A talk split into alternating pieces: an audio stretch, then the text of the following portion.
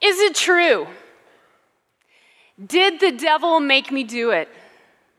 I want you to think back for a moment to kind of your childhood and was there a time where you were ever just kind of mean? Maybe to a sibling, maybe to a friend at preschool or school? Or was there ever a time when you just kind of flat out completely disobeyed mom or dad? For me, one of my first moments of rebellion came when I was a little kid, probably about four or five. Uh, was on my way to preschool with my mom, and mom looks at me, turns and looks at me in the car because we were heading there, and she looks at me and she says, "Melissa, do you have bubble gum?" And being the cute, sweet little girl that I was, I mean, I mean, look at this picture. Wasn't I just adorable? Yes, um, great smile, great teeth, a beautiful hair. Um, I looked at her being the sweet, innocent little girl that I was, and I was like, well, no, ma'am, of course not. And that's when she reaches across the car and sticks her fingers into my pocket and pulls out one of my three cent super bubble bubble gums. Grape flavored, of course, because they were my favorite. And unbeknownst to me, I had had a whole bunch of them stuffed in my little pocket. And if you've ever had Super Bubble bubble gum and they amount of them, they look like golf balls in your pocket. And in that moment, as she pulls it out, she said, I think to this day, the most terrifying eight words I've ever heard in my life. And she said, Melissa, and then she got that look. Some of you know that look, right? You've mastered it for your own kids. She looked at me and she said, Melissa, we'll deal with this when you get home. And so, in tears, I walk into school trying to figure out how to face the eight hours of mental torture that was ahead of me. As I just only imagined stories of what would happen when I got home. And because my mom is just a sweet, loving mom, when I got home, of course I got disciplined and the talking to and more of those looks. And if only in that moment I could have looked at her with those sad, weepy little eyes and said, Mom, but the devil made me do it. Do you think she would have bought it? Some of you, no, I know, she wouldn't have. You must know my mom. Um, no, she wouldn't have. But it is kind of a question for us this morning. Did the devil make me do it? Did the devil make me lie to my mother that day? Or is there anything right now in my life that the devil's making me do like the other day, did the devil make me eat the entire pint of Ben and Jerry's peanut butter and cookies ice cream? Some of you are like, nobody made me eat the gallon. I get it. Or did he make me binge watch more episodes of Madam Secretary in a row on Netflix than I care to admit to you? Or did he make me get angry and lose my cool and snap at a coworker the other day? Or has He made me do any of the other countless things that I've done throughout my life? Did the devil make me do it? And is it possible that there's something bigger than us out there making us do things that we don't want to do? That whatever the it is, can the devil make us do it? Now, I know some of you here for the first time or maybe new checking out faith, it can be hard to imagine, right? That there is something out there, a devil or Satan, that there's a source of evil, that he's out there impacting the world. But let's be real for a moment. Have you ever had one of those moments in life and you look back and think, how did that happen? How did I end up doing that? Or did you ever have one of those moments where a thought popped into your head that was so evil or so dark that it scared you? Like it was one of those days when you're just kind of having a good day, driving along, singing to the radio, and just out of nowhere, this thought pops into your head jerk the wheel, run the car off the road. No one will miss you. Is it possible that there is a source of that evil thought? Or those evil actions? Is it possible that that source has a name? Is it possible that that source exists in a realm that we can't see?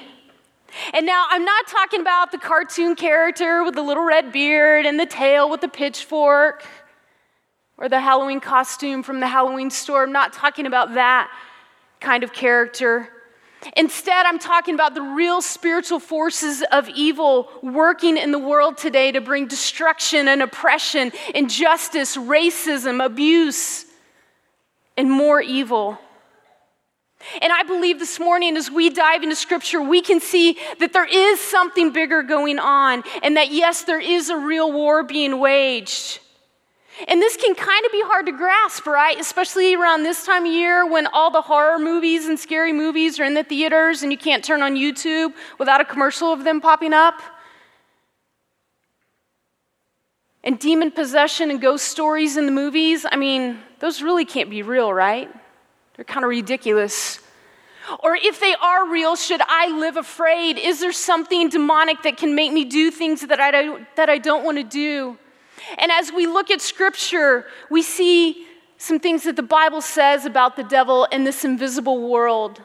So join in with me to Ephesians 6, verse 12. And the Apostle Paul says, For we are not fighting against flesh and blood enemies, but against evil rulers and authorities of the unseen world, against mighty powers in this dark world, and against evil spirits in the heavenly places. And what we hear Paul say in all those in this verse is that all those issues that you might be having with your coworker, your spouse, your family, your neighbor, your neighbor's dog pooping on your lawn, whatever it is, all those issues, there could be something else going on, something else that maybe need to factored in. That there truly are some dark and unruly characters and authorities and evil spirits out there. And the Apostle Peter jumps in a little bit later and, and agrees in 1 Peter 5 8, and he says, Yes, there is something bigger going on as he gives us a warning about this enemy. And he says, Be alert and of sober mind. And it's basically like he's going, Hey, listen up. Your enemy, the devil, prowls around like a roaring lion looking for someone to devour. And maybe you don't believe Peter or Paul. You can hear the words of Jesus in John 10:10 10, 10, as he talks about the thief coming to steal, kill, and destroy. You and me. Which this is so inspiring, isn't it? I mean, aren't you just so glad you came to church this morning? All you need people are like, wow, this is fun. I know. I mean, but is there really this roaring lion prowling around looking for someone to devour? And if so, what should our response be? Should we be afraid, or is this a battle that we can win? And I say this morning that in Jesus' name, my friends, yes, this is a battle that we can win. That you see, Peter doesn't leave us hanging at verse 8. He doesn't say, Be alert and of sober mind, that your enemy, the devil, prowls around like a roaring lion looking for someone to devour, so good luck. Or he doesn't say, Hey, the enemy prowls around like a roaring lion, so grab your kids, go home, and hide under the bed with helmets on. He doesn't say that either. He gives us a response in verse 9 that I think is a message for us this morning. Then in verse 9, he goes on to say, resist him, standing firm in the faith, because you know that the family of believers throughout the world is undergoing the same kind of sufferings. And I love Peter's words here to resist him. He doesn't say fear him, he doesn't say ignore him. He says, resist him. And he lets us know in those two words that this is something that we can do. That we can stand firm, that we don't have to be pushed around anymore. And that, friends, that the devil can't make us do it. And I know for some of you, you're asking, but how? Because honestly, I have been pushed around all week, all month, or my whole life. How can I really stand firm, and what does that really look like? Well, I believe this morning we can learn a few things about fighting a spiritual war by looking at a physical one. And for those of you that have served in the military, and can I just say thank you for doing that for us and serving for us? that for those of you that have served in the military, you know one of the first things that you ever do before you go into battle is to study the enemy's schemes. And so that's where we're going to start this morning. And the good news is that Satan only has one real main tactic that he uses it's the lie. And the bad news is, though, is that he is very, very good at it. And his lies can take on different forms. And we're going to look at a few of them this morning. And I wonder, is there any of them that as we kind of go through them, that Satan is trying to right now use on you? And so we'll look at his favorite one. It's enemy lie number one it's that God can't be trusted. And if we go all the way back into the book of Genesis, kind of chapter 2, chapter 3, we see the Garden of Eden unfolding. And there in the middle of the garden is this one tree, and God's like, hey, don't touch that one because some bad things are going to happen. Satan rolls into the scene, kind of looks at Eve and says, um, did God really say?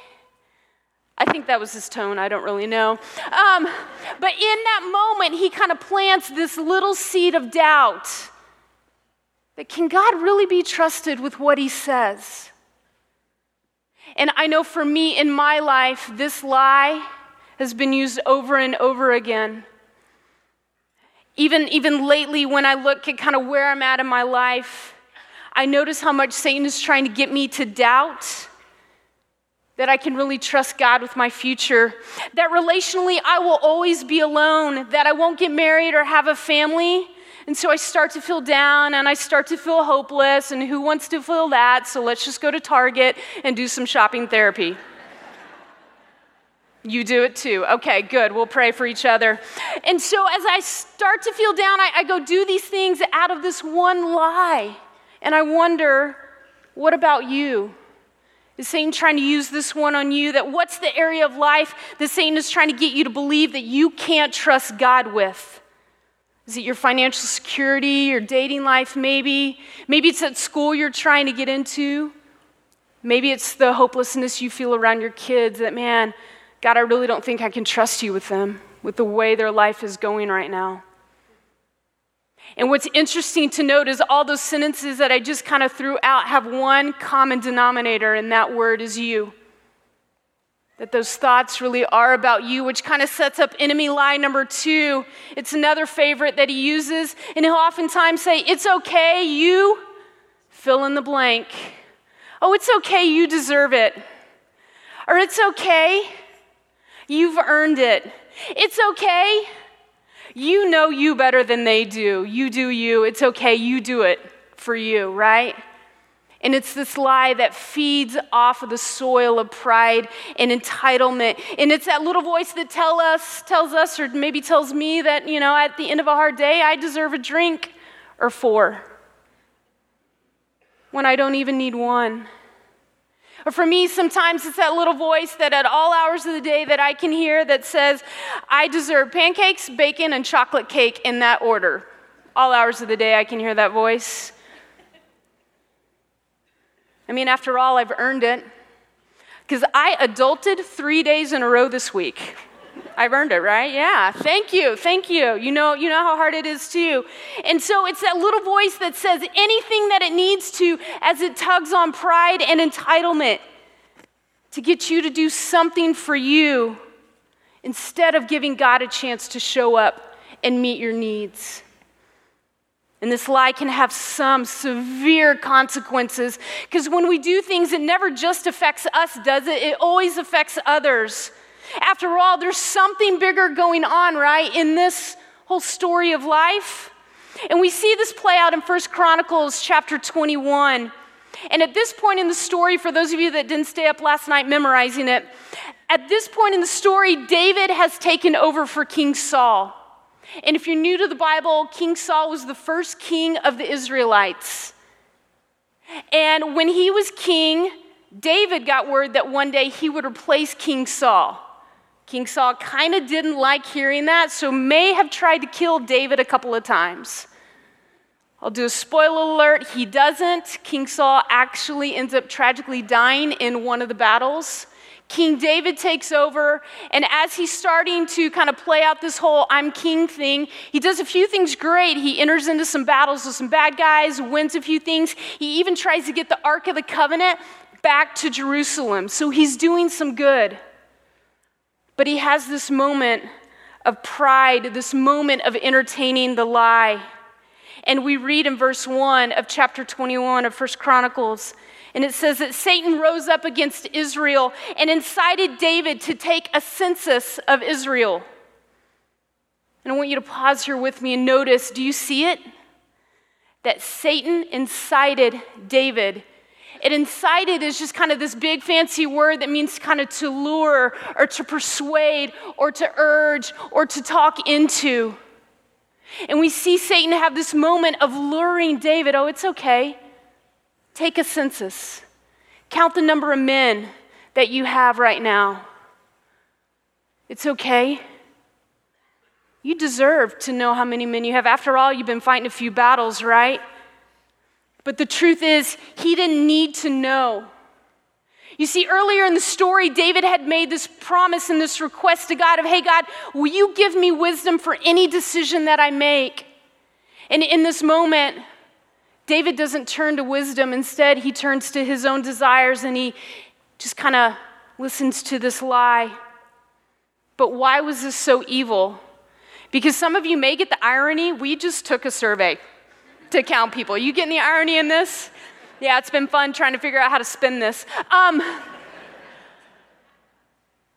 why was it so bad for David to take numbers? Well, because back in those times, you weren't allowed to count or number your men unless they were yours.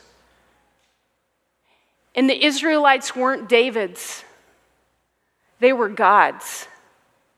And so, in this moment of doing this one thing, he takes ownership of something that isn't his.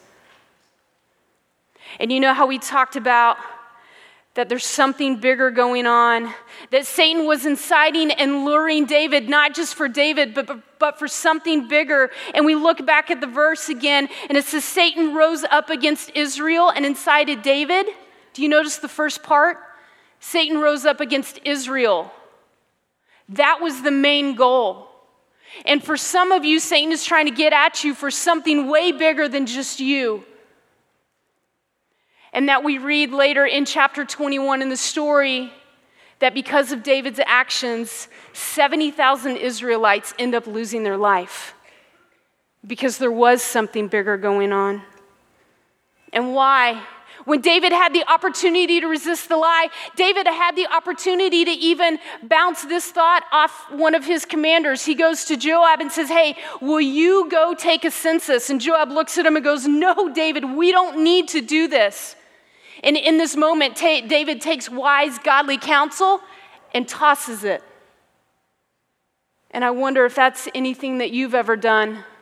I know I have. There have been moments where someone has tried to speak loving truth to me, and I just kind of take it and say, Oh no, I know better. And I just kind of toss it to the side. And David had this moment of impatience, saying, No, I'm not going to listen to you, and I'm not going to check with God. It needs to be done now, which sets up enemy lie number three. For all of you impatient friends like me, well, it has to be done now. Right? I don't have time to check in with God. I don't have time to check in with wise, godly counsel. It has to be done now. And in our culture of instant gratification, this lie gets used so often, does it? Yeah, don't go check with anybody else. Just do it now. Which sets up enemy lie number four that not only do it now, but you can handle this on your own. It's the lie, lie of isolation. It's a lie that keeps us little old sheep standing alone in the pasture. And some of you may remember back to 1 Peter's words that our enemy prowls around like a roaring lion. And if you're the little old sheep all alone, and if you've ever watched the Discovery Channel, you know it doesn't really go too well for the prey, right? It's the one that's alone that the predator looks for. And so that's one of Satan's main tactics is how can he get you or me alone? And I know for me, I think back to my 20s when I was right out of college. And I was just kind of floating around on the outskirts of church. I wasn't anchored in or plugged in anywhere. And I had some family stuff just kind of blow up And in that moment, my life just got thrown off course because I wasn't anchored in. All because I was living the lie that I could handle it on my own. And it's so easy to believe, isn't it? His lies and his schemes are so good sometimes. And the scary thing about it is when Satan can control what we believe, he then can control how we behave. And some of you are not very happy with the way that you've been showing up in the world and the way that you've been behaving. And I wonder in what aspect has Satan been controlling what you believe? And that begs the question then what are we to do? What do we do with this devil and how can we resist him and find a way out? We read in 1 Corinthians 10 13 that Paul says that no temptation is overtaking you except what is common to mankind. That there's this moment and space of temptation, and in that verse, he's saying, hey, that moment of temptation, everybody kind of has different versions of it, but there's nothing really new there. And God is faithful. And you notice right there that so goes against God can't be trusted, right? And God is faithful. He will not let you be tempted beyond what you can bear, but when you are tempted, He will provide a way out so that you can endure it. And so you imagine this moment of temptation, and you're standing there in the middle of the circle, and Satan is just kind of walking around, or his little demons or his little devils are walking around, just whispering lie after lie. And in that moment, it feels like you're stuck. But this verse says if you look around, there will be a door and a way out. And so, what does it take to pause in that moment and simply say, God, what's the truth here? Because the way out always involves the truth, right? Because the truth sets us free. And so, that is our main weapon that we fight with, that we can walk out the door of truth out of any situation. Because the devil can't make us do it. And Paul says the very same thing in 2 Corinthians 10 4 through 5, where he says, The weapons we fight with are not the weapons of this world. And I know some of you are gun packing Texans, right? We don't fight with guns, grenades, or AK 47s. Those are physical weapons for a physical war. On the contrary, we fight with spiritual weapons, and they have divine power to demolish strongholds. In the verse says that we demolish arguments and every pretension. That's just kind of fancy language for saying we shatter lies that set themselves up against the knowledge of God, and we take captive every. Wait, does it say every? Every, right? Every thought and make it obedient to Christ. And some of you ask them, well, what does that really look like, taking captive every thought? Well, for me, it kind of looks like this that as a thought kind of flows through my mind, I stop, I catch it, and I look at it. And scripture says to make it obedient to Christ. So there's this moment that I can capture a thought, look at it, and say, Does it, this thought match this? And if it doesn't, I don't have to hold on to it as truth. I can toss it in the trash. Pretend there's a trash can right there. and another thought comes through my mind, and I pause and I look at it. And why this is so important is that anytime in your mind you can hear one of three voices, you can hear God's voice, and He will always tell you the truth. And some of you right now, as I even say in that or believe in a lie, that you can't hear God's voice. Well, Scripture says, My sheep hear my voice, and you can this morning.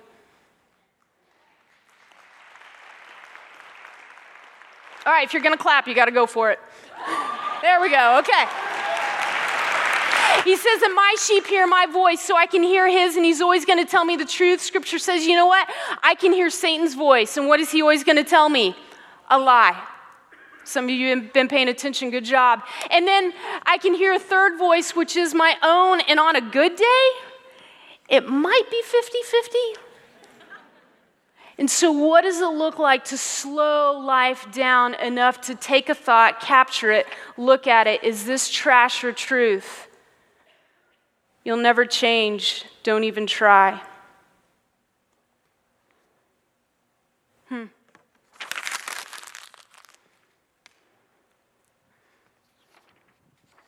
You should eat all the chocolate cake, truth. No, I'm kidding. Don't fall for that. God is up to something. Give him more time. Hmm. That's truth. So I can fold this one up and I can keep it. And so we have these moments where we can capture these thoughts and go, is this trash or is this truth? And we can live off of truth today. That we don't have to believe the lies of trash that Satan is constantly trying to throw at us. And here's the thing for some of you, if you've had a thought that is a lie, and instead of trashing it, you've kind of taken it and you've held on to it as truth, it kind of becomes a foothold, right? Well, this morning, if there's a lie that you've been leaving that's been a foothold, that's been tripping you up, in Jesus' name, you can trash it.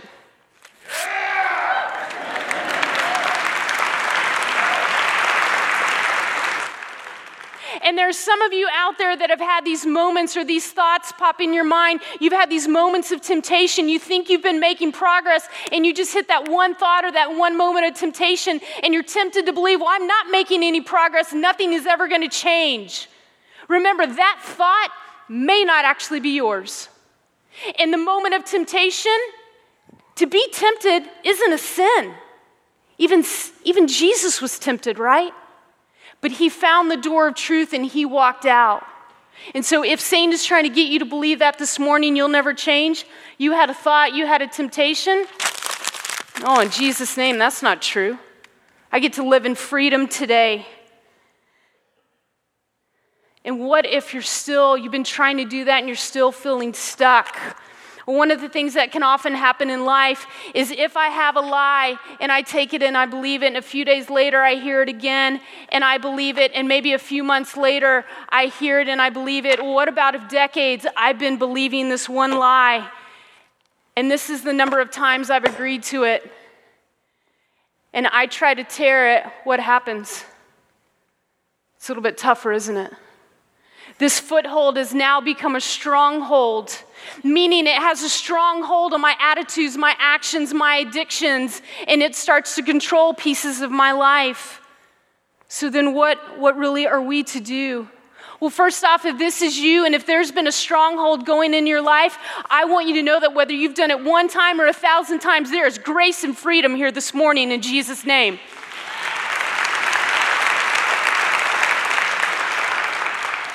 That Jesus wants to do something about this and that we have weapons to wage war against it. And one of the first weapons that we've talked about is the Word of God. It is knowing the truth, and the truth can set you free. Another weapon that we have that Satan absolutely hates is to praise and worship. I don't know about you, do you love the worship this morning? Yeah. Well, Satan absolutely gets slapped in the face when we open up our hearts, and regardless of how good or bad we sing, we just open our hearts and worship and praise Him. And when we do that, and then also this morning, not only do we have the Word of God, not only do we have praise, but we have an opportunity to use a weapon called prayer. And it's a huge weapon, and we're going to go to it in just a second. But before we do, I want you to know that we don't just have weapons, that we have an armor that we can put on, right? That we don't ever send our soldiers out into the field without the right boots and the right vest, bulletproof vest, that's it, and helmets and different things, that we have spiritual armor that we can put on. And the Apostle Paul talks about this in Ephesians 6, and he says, Finally, be strong in the Lord and his mighty power. Put on the full armor of God so that you can take your stand against the devil's schemes. For our struggle is not against flesh and blood, may feel like it at times, right? But against the rulers and the spiritual authorities, against the powers of the dark world, and against the spiritual forces of evil in the heavenly realms. Breathe. Whew. Therefore, because of all this is going on, therefore, put on the full armor of God so that when the day of evil comes, you may be able to stand your ground, that you don't have to get pushed around anymore. And after you have done everything to stand, and he says again, stand firm then. with a belt of truth buckled around your waist, that there is something that happens when we know this so well that it keeps us tethered and it keeps us anchored, that we don't shift around like the rest of the world.